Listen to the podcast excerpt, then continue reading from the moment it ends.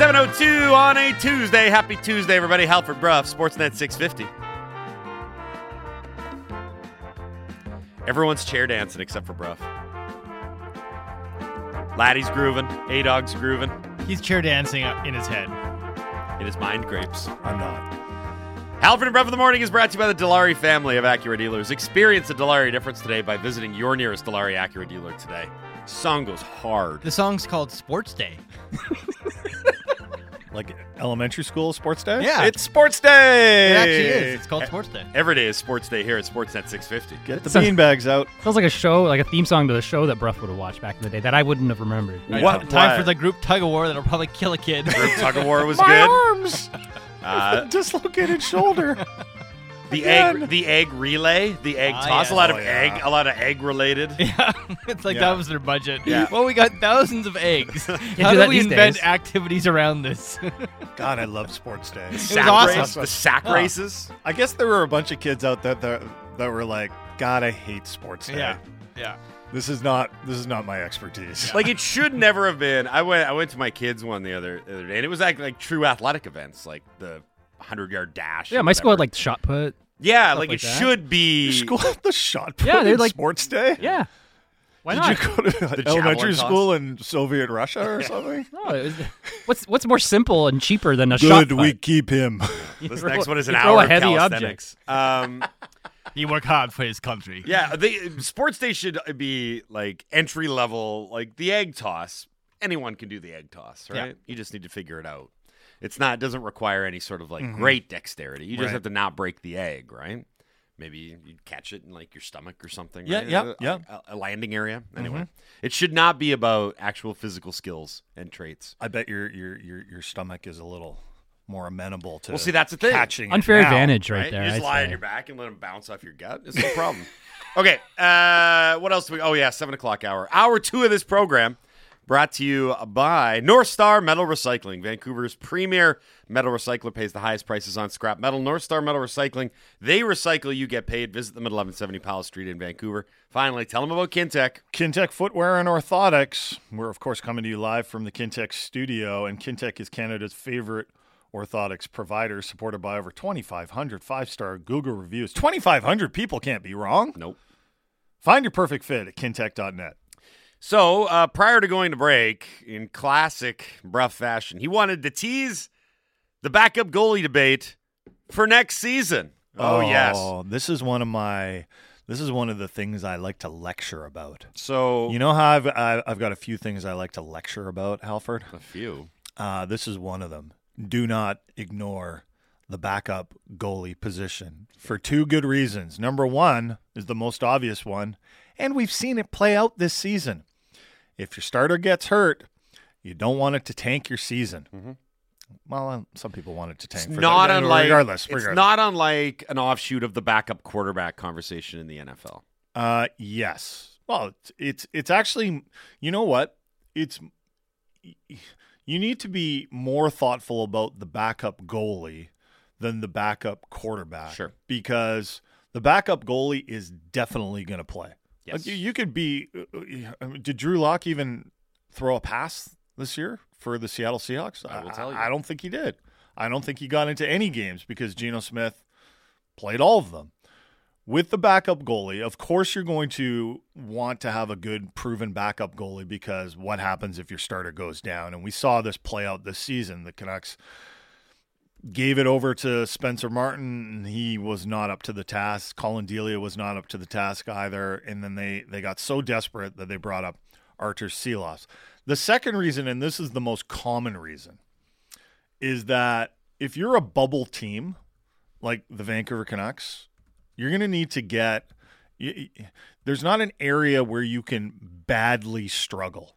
Like you, you, you don't want to have to start your starter in 70 games because first of all, that adds to the increase of injury. It affects the starter's um, start uh, his play. He gets tired.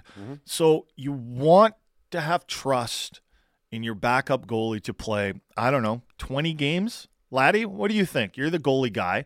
What do you think? How many how many games ideally would you want your backup goalie to play? I would say at least twenty. So at least 20. So Yeah. think of this in football terms. Imagine if uh, your backup quarterback played four games a season. Like that's kind of similar to the ratio, right? Or even three games a season. You'd think pretty hard about that. That could be the difference between making and missing the playoffs. Yep. And in Vancouver, and for bubble teams like Vancouver, the backup goalie can definitely be the difference between making and missing the playoffs. Well, and I mean- they've got to think hard about this because um, I don't. I think they'd be crazy to make Artur Silovs the backup because I think you want him down in Abbotsford playing, developing, learning, and just experiencing the ups and downs of being a starter in professional hockey. Make him the man down in Abbotsford and say, all right, let's see how you do. You can always bring him up for the odd game in Vancouver if you want. Yep. I think they'd be crazy to go back to Spencer Martin because I think they got fooled by a short sample size last season. I think that they- ship has eh, sailed. Yeah, I I- you know I don't know if it's sailed because he's under contract for one more season, so you can still keep him in the organization. Now, Collin Delia's a pending UFA, so he might not even be in the organization next season. I really do think that they'd be smart to go out and get an experienced NHL netminder who maybe has maybe he's a little bit older and I know this kind of screams Halak type of player, but maybe he's a little bit older and he has been the starter before in case Thatcher Demko gets hurt. You can go in there and it's not like, "Oh my god, I'm the starter in the NHL now. I'm not ready for this." So maybe a guy like Talbot or Antti Raanta. I got some names. these I got okay. some names too. You got There's, some there's names? some some pending UFAs that are intriguing. Guys like James Reimer Yep. Reimer's might have really a bit well. of a higher price tag, but uh, Adin Hill is also a, a free agent out of Vegas. He's had a good run as a few games this year with Vegas, and then Martin Jones. Yeah, Martin Jones is the one that I But I had circled on the old. Chart There are there. two others that I would really like to see the Canucks key on if they're going for somebody. Uh, one of them is Laurent Brossoit, right. Okay. local guy. He's he's also an unrestricted free agent, and another guy who I've really hammered on. I t- think teams are really undervaluing him is Anthony Stolarz, and he's playing at Anaheim, so no one really watches him, no one sees him. Right. But he's he's got a 9-11 in his career over seasons worth of games. Certainly good enough in my eyes for a backup position, and he would come cheap. Well, Yeah, and, perfect. and, and coming cheap is is the is is, is pretty important. Clip it, um, Nah. and, because because the Canucks don't have a ton of cap space. Like, I don't know if they can afford to go out and pay their backup goalie three million dollars a season. Stolarz makes nine hundred fifty thousand this year. I think that's around the where they're going to have to go. Is I think honestly, like Jones might have even played himself out of their price range because it's going to have to be cheap, and it's going to have to be a guy that you can rely on, and that's not an easy thing to do.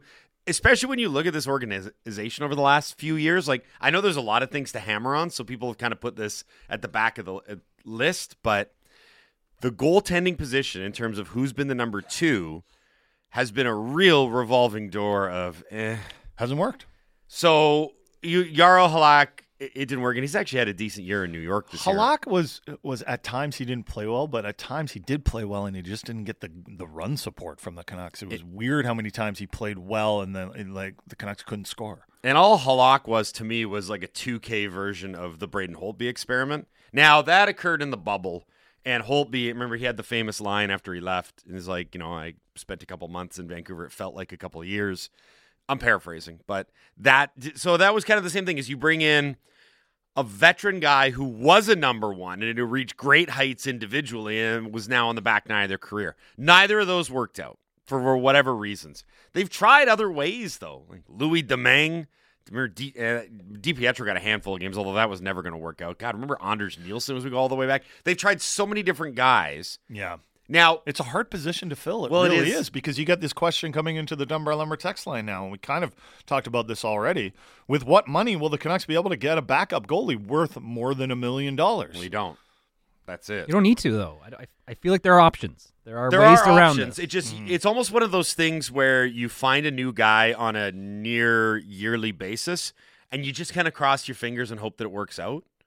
That's kind of feels like what But the they approach- have to make a smart bet on this I because it they- could be the difference between them having a successful season and a bad season next year. Re- They really could. I mean, all you, but but I'm just saying, like they've tried almost every different way, although they've never really gone the route of what you're talking about, which is find a guy that doesn't have a huge NHL resume, but might be. And I think that's what Spencer Martin was to them. It's like, well, we saw him in a small sample size. He's never really proven it extensively at the NHL level, but we think we might have hit on this. And then Martin got an extended run, and it all just kind of caved in on him. Like that, you could replace his name with Anthony Stolarz, Mm-hmm. for example, right? Like, oh, we'll give him a run next year, and after 20 games, he's got like an 823 save percentage. The right? nice thing about having Silovs in the organization, though, is that you can have him down in Abbotsford, and let's say your backup goalie isn't panning out. Like he's played a few games, and you're like, oh, I don't just don't trust this guy. At least now you've got the Silovs option. Like, I think they should keep him in the AHL. Like next season, you start, and he's the guy down in the AHL, but he's always that option. Like someone texted it in and said, uh, "Oh, it's Ryan in Abbotsford." I think if Demko starts 55 games, you could definitely do a split between Martin and Silovs for the remaining 27 games. No. Try and sneak Silovs 10 games when the schedule allows it. This would a limit Martin's exposure and b aid in Silovs' development while allowing him to get lots of starts in Abbotsford. Okay, the only reason you said no is that Spencer hmm. Martin was involved. But let's say it's another guy, not Spencer Martin. So you can have Martin and Silovs both down in Abbotsford because Martin is under contract. But then with the Collin Delia contract spot, because he's a pending UFA, I think that's the spot where you need to go out and find a little more experience because experience matters. When when Thatcher Demko went down, you had Spencer Martin and Collin Delia who'd combined in their NHL careers to start like 50 games. I don't know what the number was, but it wasn't high. So you're sitting there going, why can't these guys pull it together? It's like they've never done it. And now they're the tandem and in a really bad situation. Yep. It was a lot of negativity in Vancouver. Uh, the team couldn't defend. There was all sorts of issues with the coach and who's going to be the coach and when is the coach going to be fired. Like you could not have actually created a worse situation for Spencer Martin and Collin Delia. You really couldn't have. And then people are like, what's going on? It's like, uh, exactly what we would probably assume would go on if Yeah. these two guys are in this situation. That open spot you were talking about, the Delia contract spot, a good text from whoever there's an unsigned text saying Ian Clark should be able to pick somebody that he wants. And I, I agree. I think you should just go to Ian, say, hey, here's a list of guys that we can target at Yes. a cheap price. Who do you like? Who, who's a guy you can work with? Who's a guy you can think you can turn into somebody consistent? That's that's the key, I think, for the Canucks. a text into the Dunbar Lumber text line 650 650 if you want to text in. Pay as little as possible. Let's be honest. If Demko is hurt again, this team will not be close to the playoffs. What if he's out for two weeks? What if he's out for three weeks or just a month? Like Demko was out a long time. He was out much longer than anyone anticipated. Uh, he also wasn't very good to start the season. He didn't play well. So you need you still need to be able to bring in a guy in. So let's say the Demko goes out with a more traditional injury that keeps him out like four weeks. Yeah, that's Like that. That's that, important that, to bring that, up. That should not bury your season. And if it does, I think you probably got bigger issues than your goaltending. See, now the NFL example of this, and someone astutely pointed this out in the Dunbar Lumber text line 650 650. By the way, get your What We Learns in. Uh, hashtag them WWL, put a ticket emoji on it because we're giving away a pair of tickets to see the Canucks play. It was a Wednesday night, right? Wednesday night's game. Send them in now, 650 650. Anyway, someone pointed out from the NFL's perspective here with regards to the backup. Uh, look at what Dallas did with Cooper Rush this year. Cooper Rush The came in. Cowboys. Yes. Yeah. What I say? No, I'm just saying. You just said Dallas. Dallas, Right. yeah. yeah, yeah. There's only one football team in Dallas. It's No, the I know. Cowboys, yeah. Yeah, I know. Uh, Cooper Rush went in and won four games during the regular season when Prescott was hurt, but wasn't hurt for the year. They were always understood that Prescott was going to come back and be healthy, but they didn't want. I mean, four games in the NFL. If Rush had gone in and lost all four games, Dallas probably isn't in the playoffs, or at the very least, Yep. they're fighting for a wild card. So the comparison is, and I get what everyone's saying. Like if Demko gets hurt, the season's done. Well, that's not really accurate. If Demko suffers a knee sprain and he's out for three weeks to four weeks, you need to be able to survive that. Any NHL team that's worth its salt is should be able to survive that. You can't have your season crater. And that's partly kind of what happened to the Canucks this year. Demko wasn't playing great when he got hurt, mm-hmm. but they turned the team over to Delia and Martin, and they didn't get a save. Well, They- their they- structure was terrible too. Right, but every now and again, now the Canucks did it too often for this analogy, but every now and again, You have to be able to make a mistake, and your goalie has to be able to make a save. Sure, He needs to yeah. play big, right? Yeah. Laddie, not small. Needs to play Square big. to the shooter. yeah.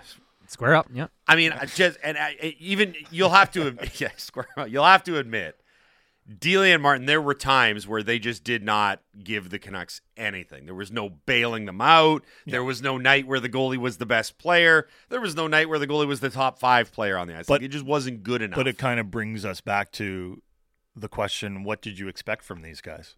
I think they expected Martin to take a step forward, not backwards. Mm-hmm. But I think he By I throwing him into the worst But I, defensive th- but I environment think he got. I think he just like. I think the Canucks broke him.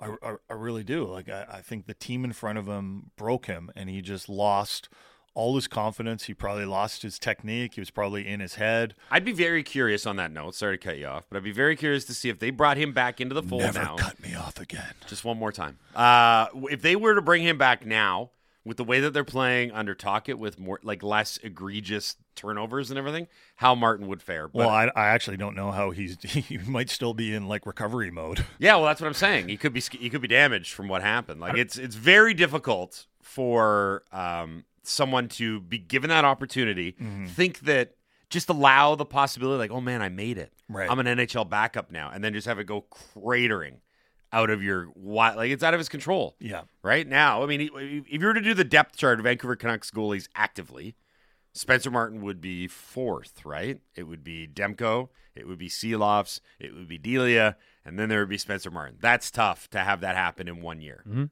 Yeah. Yeah, I'd be even hesitant to have Silovs that high. It's still been pretty small sample size for him. I know it's a, Oh, a big totally. game he just played. Like I, I put I put a poll out on on Twitter last night, and this doesn't surprise me, but it's the it's the ability of people to get fooled by small sample sizes. So the question was, if Demko's the starter next season, who's going to be the backup? And I said, here are the options: Spencer Martin, Silovs, Collin Delia, and then the fourth was none of the above. Now I voted for none of the above. 58% of people voted for Silovs. People like the story. What do you want me to say? People like the story. I don't think it but really. stop getting fooled by this. There's so much more about being a goalie in the NHL, and especially a goalie that's going to get quite a few starts, than like your first few games. Look, we the Canucks got fooled by Spencer Martin's small sample size. Once you're in it, things change. You can come up and start the odd game, and you're going to be like 100% focused because this doesn't happen to you very often. But it's once you get into the grind, that's when you're going to get tested. Mm-hmm. Like you go back to not even goalies, young players on the Canucks, like Jared McCann, who came up as a rookie and played really well. And then Willie Desjardins, the head coach, was like, you could tell, he's like, I don't want this guy on my team. He shouldn't be on the team, Yep. and neither should Jake. But the Canucks forced those kids into the situation for whatever reason. And guess what? Things didn't go well. Like the, as Willie Desjardins said, the league got hard for them. And that happens time and time again. The Mm-hmm. league gets hard for these guys because they face adversity. They lose their focus a little bit because they get tired or they get cocky or they get they're just not they're just they're they're not professionals yet and they haven't learned to experience the league on a game by game basis. You keep Artur Silovs in this situation and you put him in there uh, you play him too many games at the age he is with the experience level he has, you're playing with fire. On that note, we just got a text in, unsigned text, but it's a what we learned to the Dunbar Lumber text line. Buddy, whoever you are, you'll hear me read this. You got to put your name on this stuff. You did a ticket emoji and a what we learned, but no name on the text. We can't award a winner if we don't know your name. What we learned the Russian kids are all right. The Canucks are becoming Washington West. So much fun to watch. I appreciate your enthusiasm. I love it. It's hard to find optimism at this time of the year when things are kind of bleak and they're 26 in the NHL. Kravtsov and Podkolzin together. Uh, it's a very small. I just want to temper enthusiasm because I know sometimes we lean way too deep into the house of negativity, and anytime something positive happens, we always respond with a negative. Someone will say, "Ah, Kravtsov and Podkolzin look good together," and we'll respond, "Small sample size," and then someone will respond, "But it's exciting," and then we'll respond, "But these are meaningless games that they're playing." So we're trying not to do Yeah. that. At the same time, you got to be able to temper expectations, uh, especially with Kravtsov because he's done it in small sample sizes before. He had glimpses in New York where he looked like he could be a player, and we talked. You talked to I think it was Arthur Staple about this. We talked to a couple other people about this. It was always the consistency. It was always can Yeah. he do it over a 82 game season or be able to bring that consistently. I'll say this. He has had some good moments though. Yeah, he's, Yeah. I, well, because there's a reason he got No, He scored picked- in overtime. Then he gave the puck away, and There's the highs he and the scored. lows of Kravtsov, really. Um, there's a reason he was a top 10 pick. There's a reason that people were enamored with the total package the size, the talent, the ability. I will be very curious to watch him in particular moving forward because in every young player's career, there comes a time where reality walks up and slaps you in the face. Mhm. And I think being dealt from New York to Vancouver could be that for him because He, has got that backup plan though, right? He's got the KHL. that's the other part of this. I think right now, all the opportunities that he and Walsh were asking for in New York, which never materialized for a variety of reasons. Milstein, not Walsh. Sorry, Milstein. Um, I think that they're staring him right in the face in Vancouver. Yeah, This is the best opportunity. He never had this opportunity in New York. I mean, Gerard Gallant came out and said on a couple of occasions, look, on terms of talent and ability and how he plays the game, Kravtsov's a top nine forward. He's just not a top nine forward here because we don't have the space to put him in. And Glenn, they, they all liked his personality there. I think they. I They think all knew he was talented and, and, and, and, and he would work hard. They were frustrated with him Mm-hmm. because of refusing to go to the AHL, which he should have done, and returning to the KHL. And it was kind of a back and forth thing. You never knew where he was going to be playing. But they all they all ended, you know, Gerard Gallant in his in his remarks after Kravtsov was traded was like, I like the guy, you know, like I wish him the best of luck. He just wasn't right for our team right now because we're a serious team right now. We're we're trying to ramp up for the playoffs, and we're gonna have, you know, it's it's gonna be. It's, they're bringing in veterans. Like there was no room after they brought Tarasenko in and they bring Patrick Kane in. Like where's Kravtsov? well, Tyler Tyler Motte, right? Yeah. that- that's the fourth line player that they wanted. Kravtsov was never going to be that guy. But in Vancouver, this is the opportunity. And he's getting the opportunity.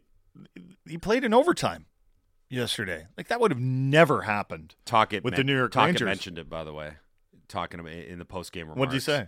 He said he wa- well. I mean, this is the other part about end of year when the games don't matter. Yeah. He's like, ah, I just wanted to see See what the, happened. The two, yeah, see what happens. Like, he nearly scored, but then he did give up the puck. and that's right? what he said. He's like, you know, I thought they were okay, but you got to put them in those pressure situations. Mm-hmm. This is another part of the Tocchet experiment. If it was a meaningful game, let's say the Canucks and the Preds were battling neck and neck for that final wild card spot together. There is roughly, I don't know, zero percent chance that you're putting out Kravtsov and No Podkolzin in that in that situation. No way. You're actually like, go back to the dressing room just in case I pick you by mistake. You just sit. Don't get up. Just sit. But this is what you get to do. It is a weird luxury that's afforded to you. But at the same time, you ask, like, well, does this really replicate a pressure situation? Because if I'm putting these guys in the game, automatically it becomes a not really pressure situation because there's not a huge pressure to win. Exactly. Uh, you know what I mean? Like, you get what I'm saying, right? Anyway, uh, we got to go to break. We got a lot more to get into on the Halford and Bruff Show on Sportsnet 650. Uh, it is guest time after we rambled away for a while. 7:30, Thomas Drance, Athletic Vancouver. Canucks talk right here on uh, Sportsnet 650. He'll join us at 7:30, and then at 8 o'clock, we're going NFL. Geno Smith, three year deal. I was very happy for Geno Smith that he got that deal. He went out and earned it. NFL Comeback Player of the Year, three years, $105 million from the Seattle Seahawks. KJ Wright is going to join the program. Uh, one of the best linebackers to ever play for the Seahawks. We'll talk to him about Geno's deal. We can also talk to him about Derek Carr, his former teammate in Las Vegas, who also signed a pretty lucrative deal to become the quarterback of a new team, the New Orleans Saints. So there's a lot to get into over the final hour and a half of this program. A reminder, we're giving away Canucks tickets, 650, 650, Dunbar Lumber text line. Text uh, what we learned in with a ticket emoji for your chance to win a pair of tickets to see the Canucks play on Wednesday night. You're listening to the Halford and Bruff Show on Sportsnet 650. The most comprehensive Canucks coverage in the city. Canucks Central with Dan Riccio and Satiar Shah. Be sure to subscribe on Apple, Spotify, or wherever you get your podcasts. Halford Bruff, Sportsnet 650. Halford and Bruff in the morning is brought to you by the Dilawri family of Acura dealers. Experience the Dilawri difference today by visiting your nearest Dilawri Acura dealer today. Hour two of this program. Thomas Drance is going to join us in just a minute for the back half of hour two. Hour two is brought to you by North Star Metal Recycling. Vancouver's premier metal recycler pays the highest prices on scrap metal. North Star Metal Recycling, they recycle, you get paid. Visit them at 1170 Powell Street in Vancouver. Dunbar Lumber text line is popping right now 650 650. I say this because we asked for a bunch of what we learns. And if you include a ticket emoji, you'll be entered into the grand prize draw for a pair of tickets to see the Canucks play at Rogers Arena on Wednesday night. One of these sort of uncovered gems of asking for a lot of texts is that people will use voice to text. I'm assuming they're being responsible motorists. They don't want to be on their phone, but they still want to weigh in to the Halford and Bruff show. Um, or as one of these texts auto corrected. I'm assuming this is a voice to text autocorrect. It starts out not saying, hey, Halford and Bruff. This one says, hey, how food and broth.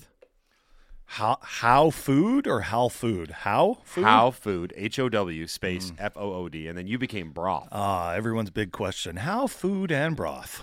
Greg was saying that'd be a great restaurant, the, the Halford and Broth themed restaurant. The How soup food. restaurant. Yeah. No one knows exactly what it is, but they know broth is involved. How food and broth. Oh, it's good. on the subject of food, someone else texted in talking about the possibility of having an all Russian line next year if the Canucks were able to line Michkov in the draft. It said you could have Michkov, Podkolzin, and crab sauce. Mountain Dew or crab juice? Ugh! Oh, jeez.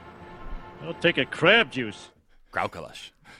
That's crab sauce, by the way. Crab sauce is Cra- crab sauce. Yeah, that's He's his now like nickname. that. crab sauce. That's yeah. his now. That's his nickname now. Hey, It's crab, sauce. You're crab sauce now. What you did you call that. me? You're a crab sauce now. That's your name.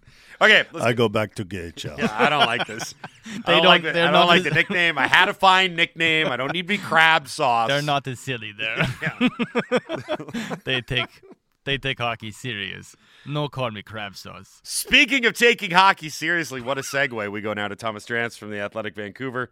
Ray, you can hear him right here on Sportsnet Canucks Talk. Uh, what up, Drancer? How are you? I'm doing well. You know, I, last year I was driving up the I-5. I drove the entire state of California in one day, and it was during the NBA playoffs. One of those days where the, it, like four games line up in the first round. So the entire drive, I'm listening on the radio to NBA action the whole way, and, and I'm using voice to text to talk to my gambling group chat buddies Right. and I like nail a Mavs upset money line, you know, under parlay or something stupid like that.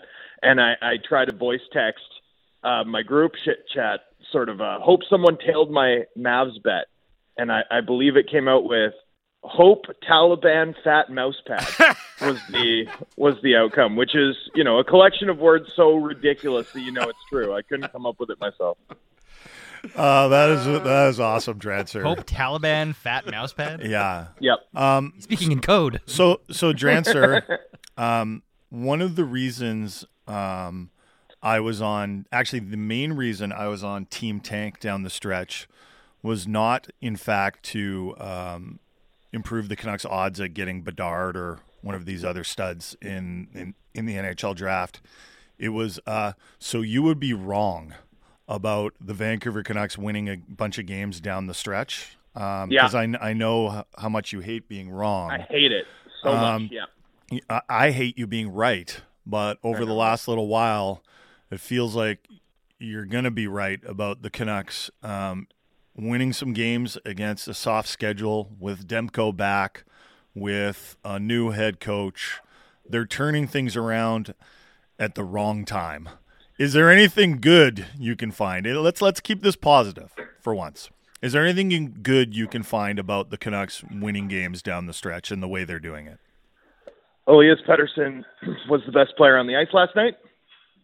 Uh, you know, always nice when a top five draft pick six years out is better than a team that's been a mushy middle team like the Nashville Predators have for the last decade. Um, Yeah. Really, really a proof of concept win for the Vancouver Canucks last night. I, honestly, my nightmare scenario at this point is just that I don't want to see the season end where Connor Bedard has a higher percentage chance of going to a non-Canucks team in the Pacific Division than the Canucks do of making the playoffs in an all-in year next season. And yet, I think that's where we're headed, boys. Yeah. It would be it would be it would be very disappointing if this season, the way it's played out, the disappointment uh, ends with the Canucks like drafting eighth overall. It feels like Yeah, Canucks fans deserve That would more. that would suck. That would suck. But I think worse would be Canucks drafting eighth overall and Connor Bedard as an Anaheim Duck. Yeah, Like that to me, because because I think there's an argument that they might be, and and you know, not not right away, but maybe right away, just because I expect Connor Bedard to be a year one impact player in the NHL. Like there's an argument that the Ducks might be as good, very close to the Canucks in year one, if they were to land him. Not not without him, to be mm-hmm. clear, but so so you'd actually have lost ground, right? Like materially. So that to me would be would be worse than the Canucks just being eight. Would be the Canucks being eight and Bedard going to SoCal.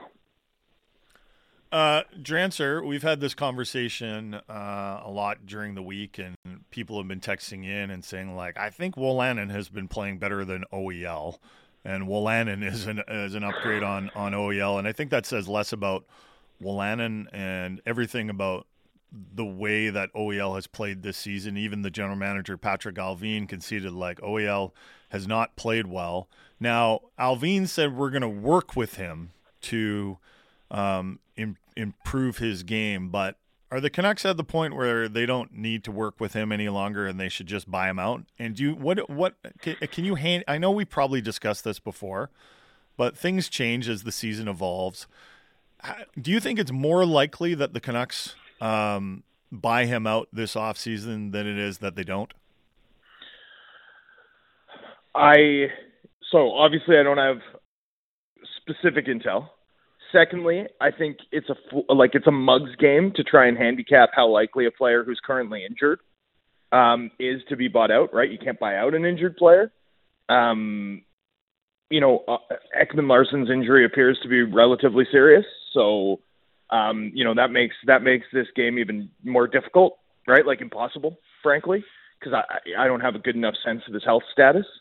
And then, you know, you look at the cap situation, and I mean, it's hard to see how this team gets to the point where they're able to keep adding the way they need to without, you know, the seven million in short-term space that an Oliver Ekman Larsson buyout would produce. So, Yeah.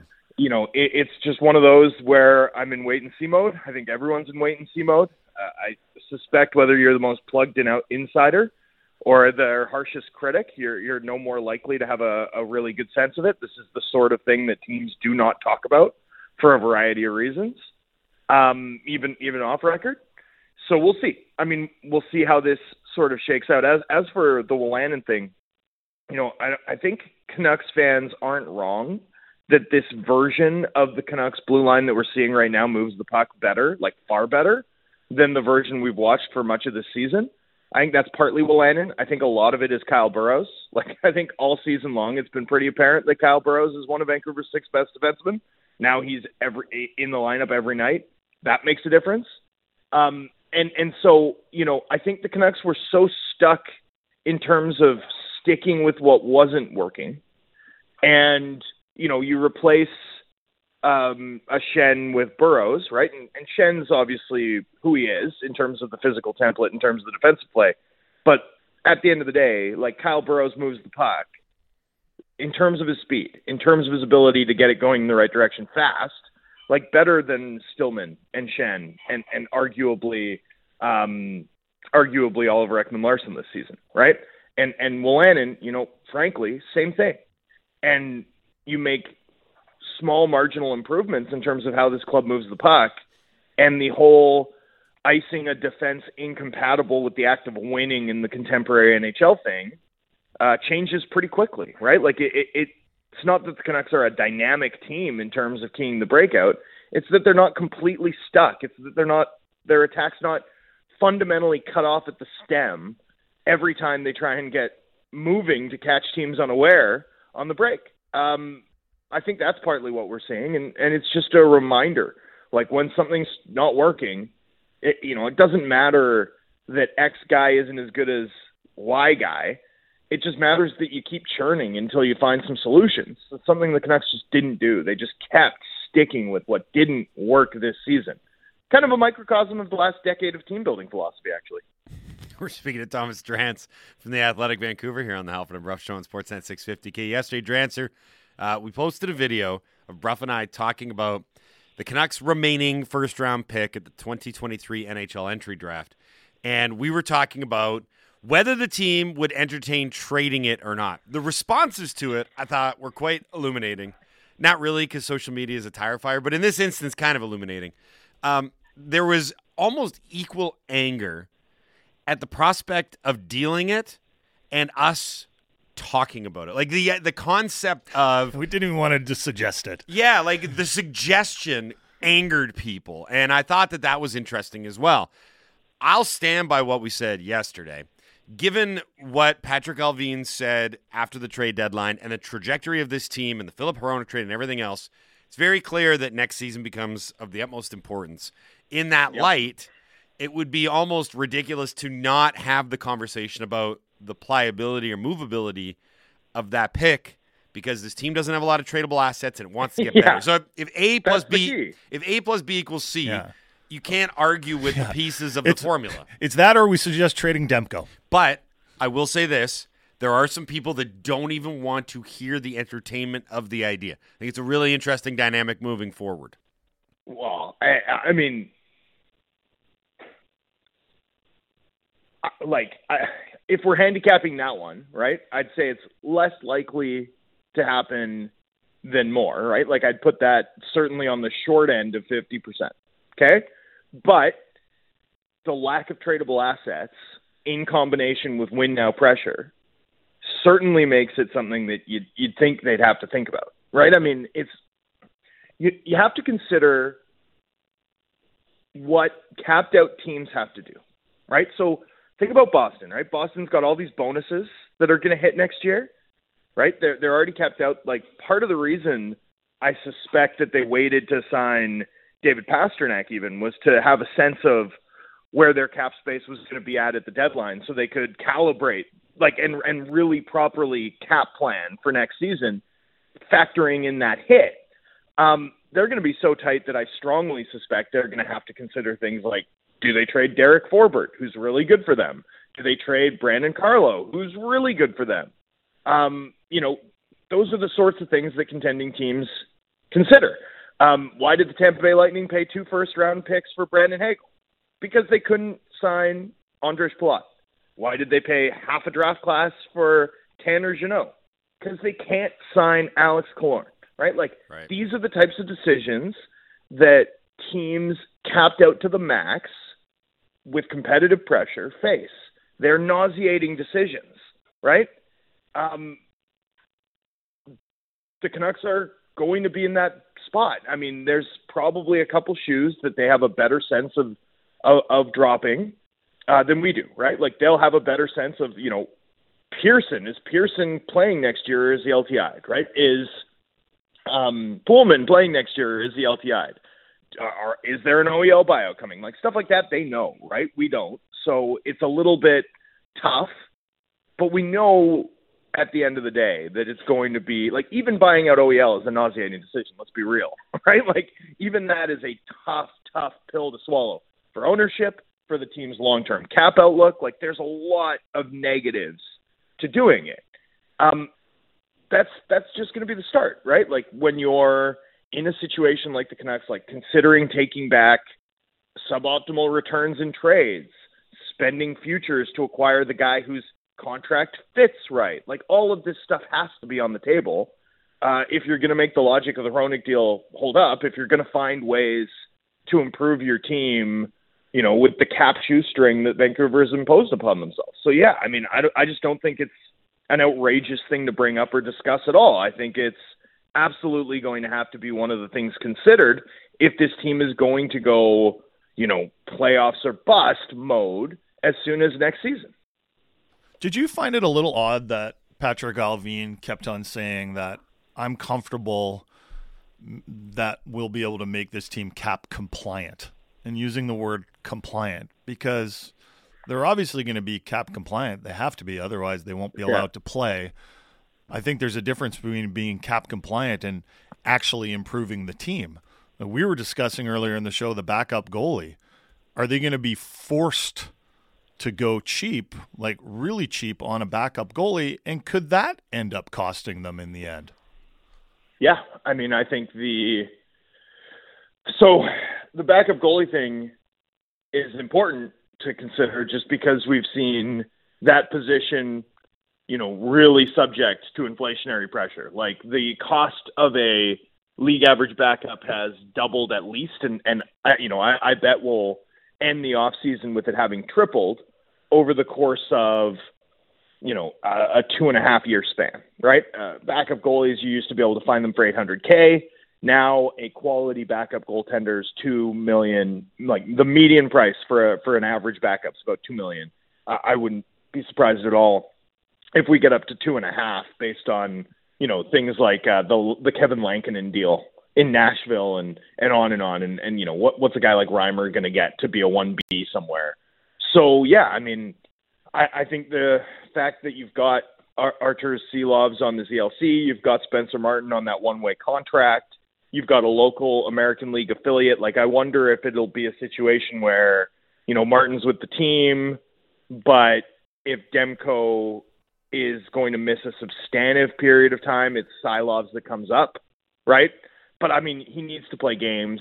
I don't think you can have him uh, Silovs. I mean, I don't think you can have him gathering mothballs all season, but No. potentially you can lean on him. You know, if if you're in a situation where you're going to need to lean on a goalie and give them some run, um, maybe he can spot start in Vancouver so long as the club's here. I mean, you know, it's going to be hard. Like, I think it's going to be really hard for them to be in the market for the the two two and a half million dollar, you know, Eric Comrie level backups uh, this summer. Drancer, this was great, bud. Thanks a lot for taking the time to do this. We really appreciate it. Enjoy the rest of the week. We'll do this again next Tuesday. Oh, my pleasure. Thanks, boys. Cheers. You too. Uh, Thomas Drance from the Athletic Vancouver and Canucks Talk here on the Halford and Brough Show on Sportsnet 650. Yeah, it's um the the goaltending situation. I know we're kind of like spoon feeding this one to people. Like it's not really a, a pressing hot button issue, but it, it matters because I think right now, if I was to take the the tone and gauge the temperature of this show, all due respect to the remaining 19 or 20 games or whatever is left on the schedule, but this is now all about next season. Yes, it is. Our narrative moving forward. And we're not trying to push anything. We just want to try and read the tea leaves. And be honest, it's not even that hard to read them anymore because everything's out in the open and in plain view. Next year is about turning uh, one of the most defensively inept teams, a bottom 10 team in the NHL, almost completely around and get them into the top 16. They have to be a playoff team next year. That's that's the goal. Uh, there's already been moves to make that happen. Filip Hronek being the primary one, Well, Rick Tocchet. and Rick Tocchet being another one as well. Um, and then everything that goes on from this point should all be taken in the lens, the prism, the context of what does it mean for next year, right? We've got clarity as a fan base, and yes, I'll include Jason and I in that. We have clarity as a fan base what the remainder of this season, what the off season, and then what training camp is all about. It's all about getting this team ready to try and make the playoffs next year. That is their stated goal. Now, have you have we heard this story before? Yeah. Yeah. Has it panned out? No. But But that they're but, going to try again. but we're idiots. We just keep coming back for more. It's like, yeah, I'm I'm ready. Let's do it again. Let's do it again. I'm like Homer boxing. I can take the body blows. I can just stand here for a while. Eventually, you'll get tired, and I'm gonna win. That's the theory. So is Brough Mo? Is he ma- your manager? Yeah. He's boxing. Call that one the Tingler. Yeah. His office is the women's washroom. Yeah. You, you, you can't use that anymore. But that's that's where we're at. So, in the context of what's going on right now in net, does it matter in the immediacy? No. Does it matter for next year? Oh hell yeah, mm-hmm. it really does. Because you don't want you can't the margins of error it's going to be slim next year i would say i mm-hmm. don't think the canucks are going to blow the league away and end up as a 107 point team comfortably in the playoffs Yeah. Should they rest Petey down the stretch? i feel like they're going to have to play him so in the context of well what happens if demko does have to sit for a couple weeks either due to injury or ineffective play. Do you have a capable backup netminder to stem the tide? Hmm. Play 500 hockey. Get you eight wins or 10 points out of 20 whatever. Like you you need that. You do because the margins are going to be slim. And you always bring this up. This dates back to our nbc days by the way. We saw countless teams across the nhl over that six years that we worked there where not having an adequate backup goalie cost them the season. Like Yep. they did not make the playoffs because something happened to their starter or they just the 20 games that you needed a backup to come in and play he just couldn't do it. And they had to overplay their starter or just those games that they did play their backup they didn't win so they didn't make the playoffs. Uh, so the backup goalie position do not ignore that position it's very important. Uh, so is the quarterback position i've found in Good the segue. nfl Good I think segue. that's, that's important. Uh, Geno Smith uh, Uh, is, has reached an agreement with the Seahawks on a hundred and five million dollar contract. Who saw that coming? Geno Smith? You mean the bust from the New York Jets? Couldn't make it in the New York Giants either. Came to the Seahawks and backed up forever. That guy signed a hundred and five million dollar contract. We're going to discuss that and the NFL Combine, the NFL Draft coming up next with former Seahawk, one of my favorite Seahawks players of all time, KJ Wright, on the Halford and Brough Show on Sportsnet 650.